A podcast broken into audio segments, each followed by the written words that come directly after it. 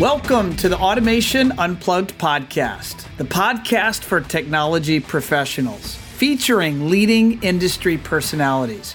I'm your host, Ron Callis.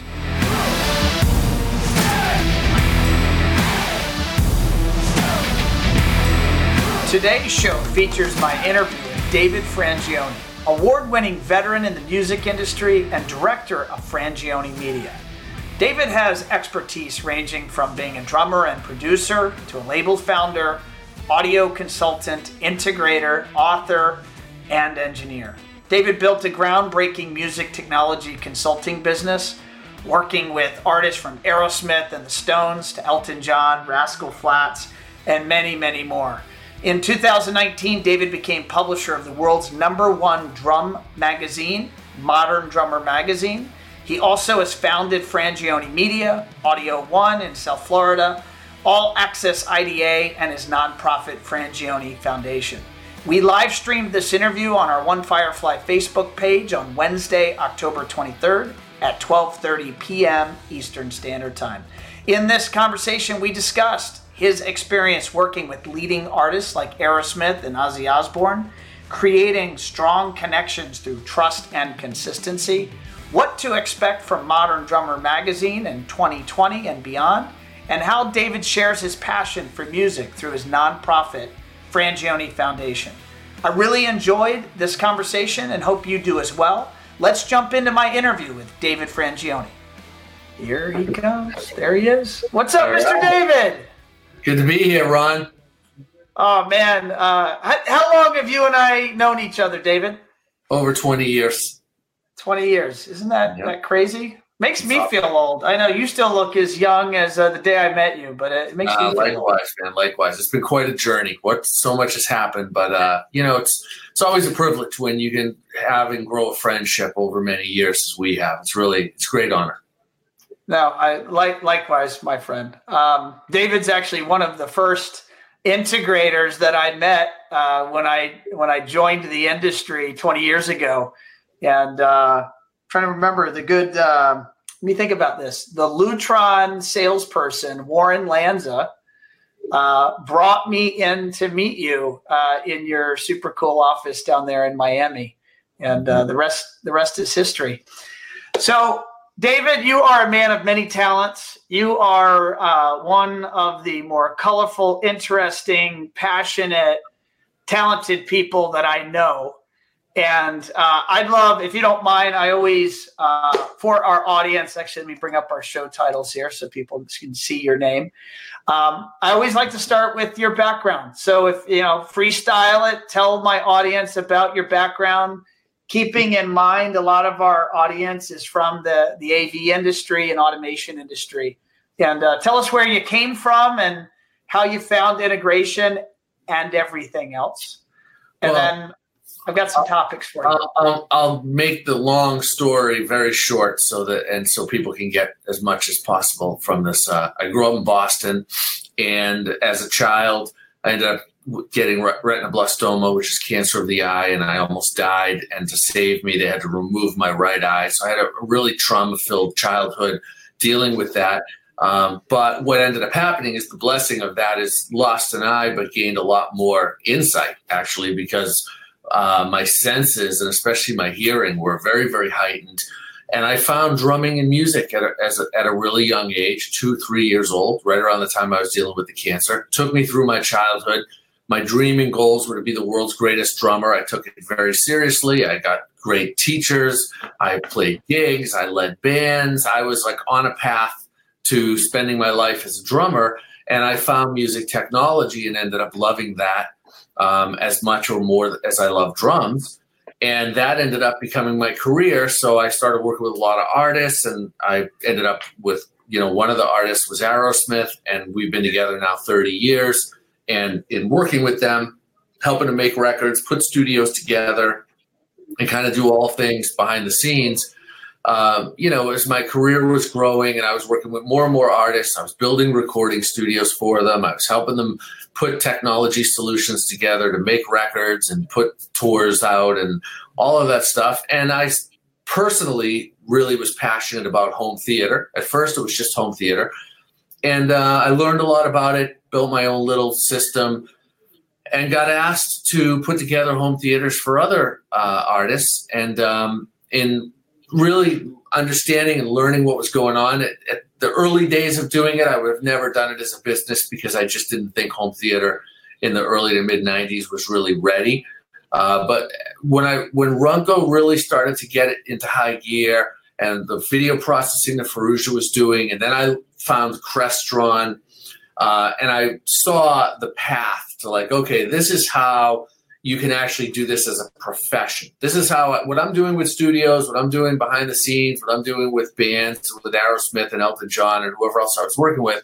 Now I can do that in the home world because the tools have finally caught up so it will not no longer that was the real roadblock for me was that the tools just weren't there so everything was just kind of frankenstein together which i didn't feel uh, was anything i wanted to offer as a business so uh, you know when that happened the first thing i did is i went to new jersey. I got in touch with crestron and i started learning uh, the programming of systems. At that time crestron was a programming system that you built in dos and then you uploaded it to the processor the early days of the cn rack etc before it was migrated to windows to uh, do the programming. So i became a certified programmer and i learned all aspects. I already had the sound side of it down really well so i just had to really get my surround chops together.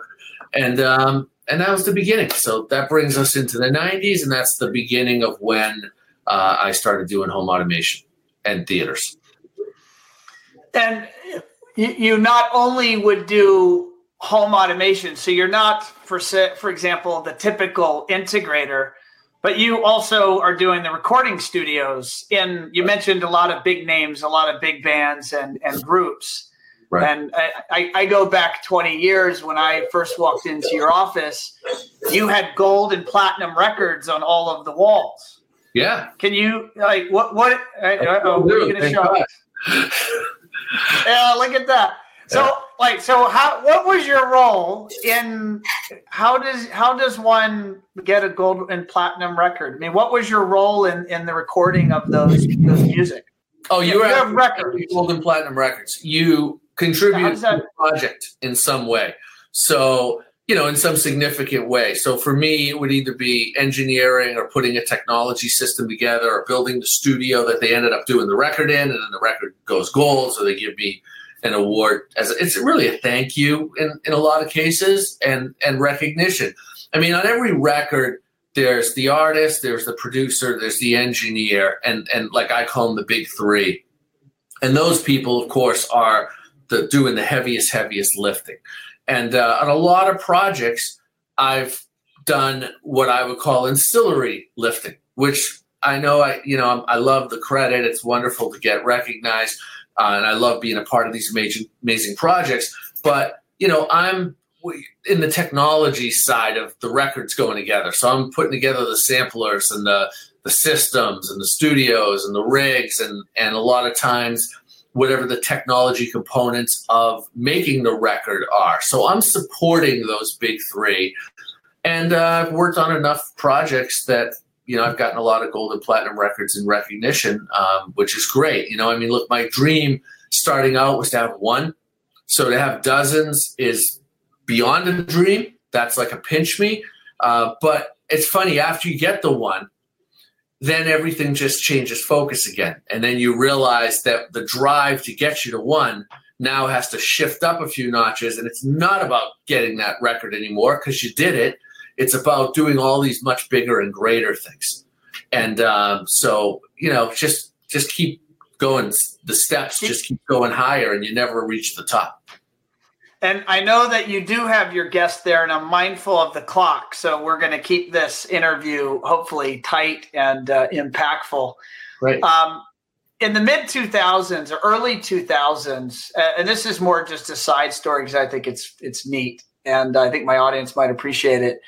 Uh, for those that watched MTV, there was a TV show called The Osbournes where Ozzy Osbourne and, and Sharon and, and family, Jack and uh, I forget the, the girl's name, the daughter's name.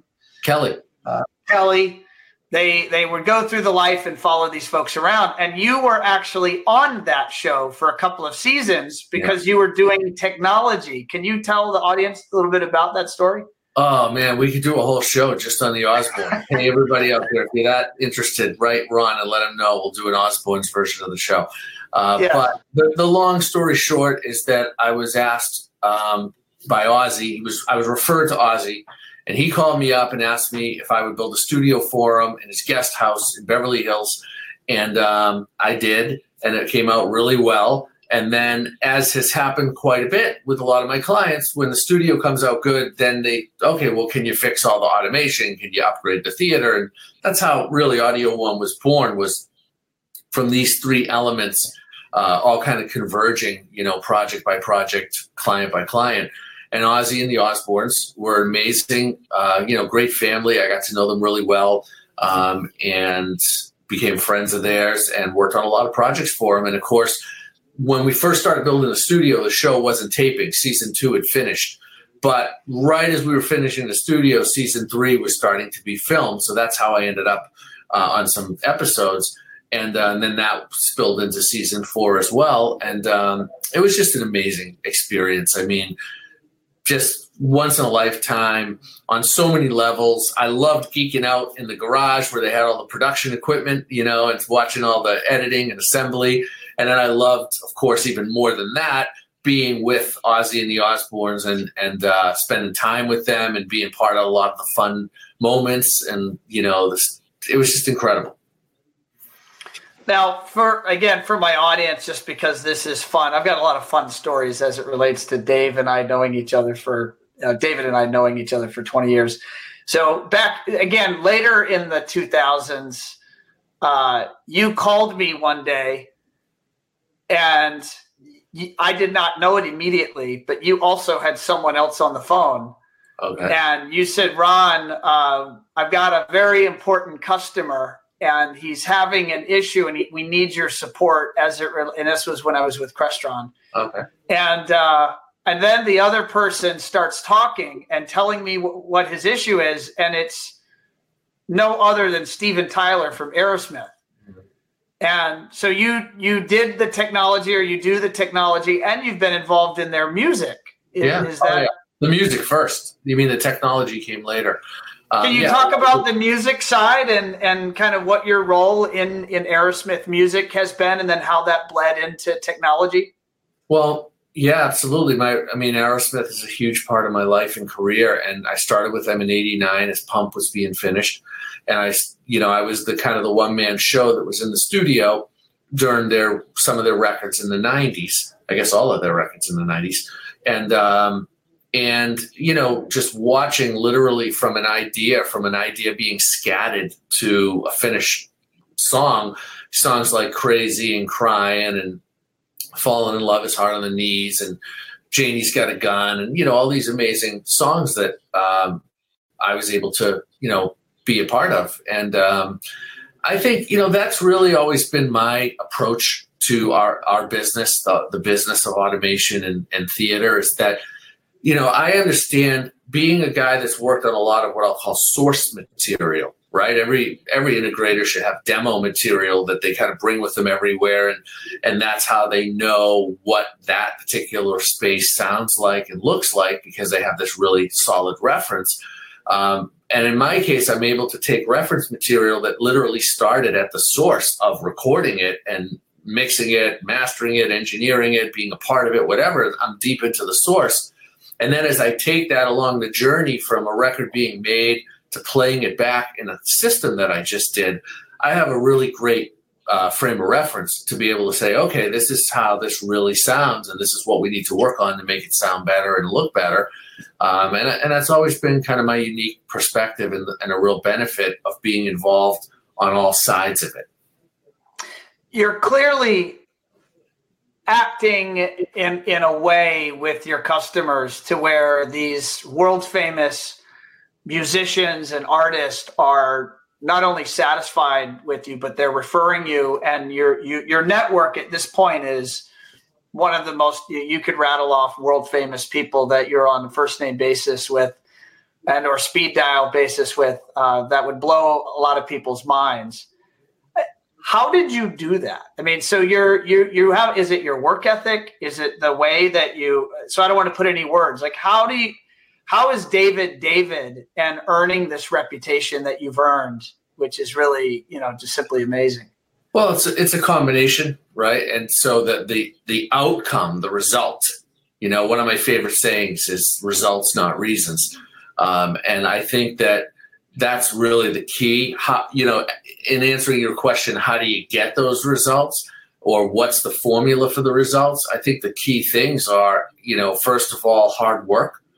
Second of all, consistency, which means consistent hard work as well as then producing consistent results. And I think if you had to sum it all up, if you had to take like a thousand stories we could tell about all these systems and all of these amazing people that have uh, you know big collaborators, et cetera, and clients. Uh, it would come down to trust. You know, I think that really when you're dealing with the level of client that I deal with every day, and I'm not saying that in a boastful way, I'm saying that to put context to it, um, because there's all different kinds of client levels and types and, and systems that are needed. Uh, but the ones that I do and specialize in and have for most of my career uh, are, are, high level. The people are high level, um, and they expect their experience with me to be high level. And one of the key things that they look for in that relationship is trust on all levels, and not just price point or you know that kind of obvious stuff but you know deadlines quality of work uh, how well the system uh, is put together um, and the fact that there's just going to be a lot of results the way that they, um, you know, they expect them. Consistency and consistent execution gets yeah. you. And, and and it's hard, you know, hard work is is a, are two easy words to say, but to actually live by doing the hard work every day for years and years and years as life's coming at us from all these different angles technology's changing you know a mile a minute um, and you know and all the other things that happen in our daily lives hard work can be challenging uh, because you really have to stay focused and you really have to have a good routine um, and you know and i'm 35 years into uh, you know a really consistent uh, diligent, you know, hard work routine. And I think that that helps, you know, with the payoff of getting great projects and clients and maintaining them and getting referrals and just, you know, really energizing, um, you know, a, a, a career to make it better. Only because time is limited, I, I want to get out one more fun story uh, uh, between you and I, David. And uh, but before I do that, let me just give another few shout outs. Thomas, Thomas says, "Salute us from Panama." Ron, very interesting interview. All right, thank you, Thomas. And then Laura actually has a, a question. I don't know if you. I'm, I'm watching the clock here, but I don't know if you can. If there's a quick answer to this. She says, What would David say to someone who wants to build a do it yourself home studio? Um, I would say look at modular studios. It's a brand new technology that's being launched now. It's it's just literally as we're on this interview going live uh, within the next few weeks. Um, you'll start to hear and see more about it. It's really a 2020 initiative, but what's going to happen is you're basically going to have a truck uh, back up to your house and a bunch of boxes, flat boxes, are going to be on it. They're going to get unloaded, and you and a friend in about 10 to 12 hours is going to finish putting this big Lego set together. And uh, it's going to be a, an actual proper acoustic space. You could use it as a studio, a rehearsal room, a yoga room, whatever you need a proper acoustic space for. Typically, it is a recording studio or a practice room. Um, and uh, we're talking high level. We're talking what costs hundreds and hundreds of thousands of dollars, require a lot of expertise, and three to six months of time takes one day once all the parts show up and you have a finished studio and you just add your equipment, call your integrator, and boom, you're uh, you're working. So that's what I would tell you. Thank you, Laura, for the question. Are price points of that modular uh, studio concept or product? Are those public information yet? Are they out there? It's just starting to, but you're going to find that it's uh, it's less expensive than a traditional studio build, but okay. more importantly, right? It's not more expensive; it's less expensive, but it's not the price point. Even though that's always really important, it's not that that's really the payoff here. It's the fact that you're saving so much time and as we get older, Ron, we realize that time is more valuable than money because with time and, and, health, right? I mean, I don't want to overlook health because that's number one, but with health, the next most important thing is time and what you do with it and how you use it. And from there, you'll have the opportunity to make as much money as you want. But it really, it's those are the keys. And this just saves you so much time. And it's not only the amount of time, but within all that time that you've saved, while this thing's being put together and ready for the Lego set off site, you have all that time free. Well, what would the alternative be in a traditional studio build? You'd have trades going in and out of your space for three to six months. You know, the aromas that go with, you know, all of the glue and the materials and the noise and the dirt and the cleanup. And I mean, there's so much that goes into it. And yes, there will still be traditional studio builds. There will still be the need for that in custom applications, but there's a lot of need for non-custom applications where the space is really the the outcome and not having the more elaborate or fancier custom sizes and and uh, and you know materials and, and look and feel um, that will always be in demand because there's always going to be people that want their own thing but um, you know we had an order, for instance, Modular Studios is an endeavor with which I'm involved. We had an order from somebody uh, who has wanted 15 of these, and they literally have a warehouse, and they're going to put 15 of them in, and overnight they're going to have a rehearsal business. And they're going to rent every one of the 15 rooms out. Bands and artists can come in and just say, Hey, I need to rehearse for two hours. And we're going to go into one of these rooms and do it. Boom, it's up. So, I mean, there's a lot of application for it. So, it's really, I'm very excited about it. Awesome. Thank you for sharing that. Now, one last topic. You said that you are in the Drum Museum, and I also happen to know that you are the editor of Modern Drummer. Can you tell our audience? There, there you go. You see publisher, not editor, publisher. Publisher. All right. Can you tell us what what is what is the museum and what is the magazine? Well, Modern Drummer Magazine is number one drum magazine in the world. It's been around over 40 years. It was founded by Ron Spagnardi. Um, and it is the brand of all things drumming. So anybody out there who's listening, watching, and knows drumming absolutely knows uh, Modern Drummer.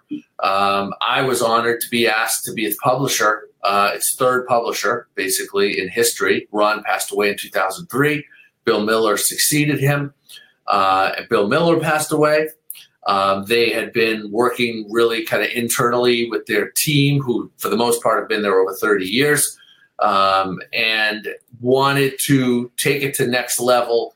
Let their team really focus on what they do best in the editorial and the drum, uh, you know, article and education world, and um, asked me to be publisher and talk about full circle. You know, if we remember, talked about two years old, three years old, I find the drums as my you know, as my healthy outlet um, and as my answer to trauma and stay with the drums literally my whole life, transitioning from wanting to be and working on being a professional drummer, played over a thousand gigs as a drummer by the time I was 17.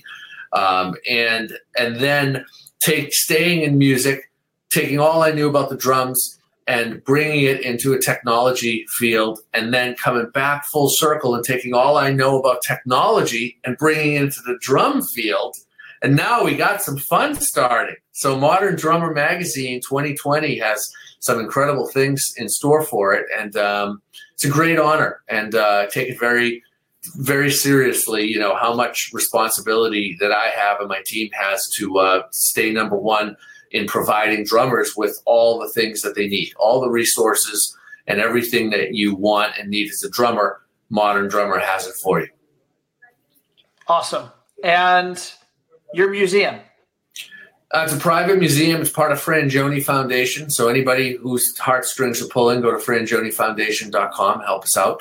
And uh, we have a private museum. We work with other foundations like Make a Wish and Irie Foundation and Jason Taylor Foundation and um, you know Little Dreams and all of these different foundations where we can uh, bring a child and have him be inspired in this incredible drum museum uh, where um, you know you're able to see stage played kits and so we bring the drummers in. Like today we have dom famularo here you know world famous drummer and drum uh, educator. And you know we bring a child in. He meets dom. He gets a lesson. His life has changed forever. Um, and so we're doing some really cool things with helping people and inspiring people. And that's what we're doing in the museum David, I have uh, up on the screen right here where the audience can see it. And for those that are listening later on to the podcast, I, I just went to davidjfrangioni.com. And uh, the, the, is this the best place that you would want someone to go and learn about you and all of the, the many things? We, we, we've touched on about a fraction of 1% of all the things that you're involved with. Um, I, will just mention to the audience real quick here. You're also uh, the author, uh, a best-selling author of. Uh, can you tell the audience real quick about your your two most recent books? Uh, Clint Eastwood Icon, revised and expanded edition, and Crash, the world's greatest drum kits. Um, they're you know their projects. The, the proceeds go to charity to Frangioni Foundation. They're celebrations of all of Clint Eastwood films as told through his art, his movie art and memorabilia and posters. So if you love movie posters or you just love Clint Eastwood or you're a collector, uh, it's the book for you. And uh, and for Crash, it's all of these iconic drum kits that we have in the museum. We had photographed by a world famous photographer, Mark Weiss, uh, and he photographed all these kits uh, with me. And um, they're presented with all of their history, and it's they're coffee table books, both books, where you don't have to read them. You can just look at them and really be inspired and enjoy them, and and you know have a lot of fun with them. Or if you want to go deeper into them, there's you know a lot of information there for people who you know want to get into more geeky stuff on it. Um, but they're they've done really well, which I'm really grateful for. It means that we all the time that we put into making them books that we would want to own and read you know, other people are agreeing with that, and um, and you know, check it out. They're up on Amazon and they're doing real well. Awesome. I promised the audience one last story. I'm going to make it really quick. Uh, I was driving into Miami. I lived north in Orlando, and you knew I was coming to town.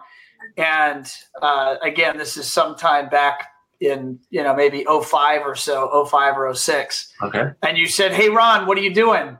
I'm like, "I'm driving." And you said, "Well, come to the the the facility. It was at the Knight Center down in Miami, an auditorium." Okay. And uh, you said, Ron, uh, come on by here. You're going to want to come and join me. I'm setting up a system. I'm recording some music.